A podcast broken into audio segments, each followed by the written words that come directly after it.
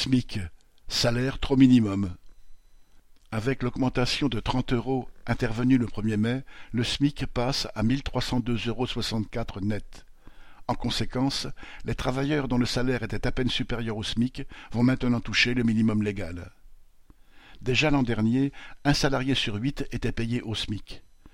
Le salaire minimum, fixé dans 85% des conventions collectives des branches de plus de 5000 salariés, se retrouve maintenant à un niveau inférieur au SMIC.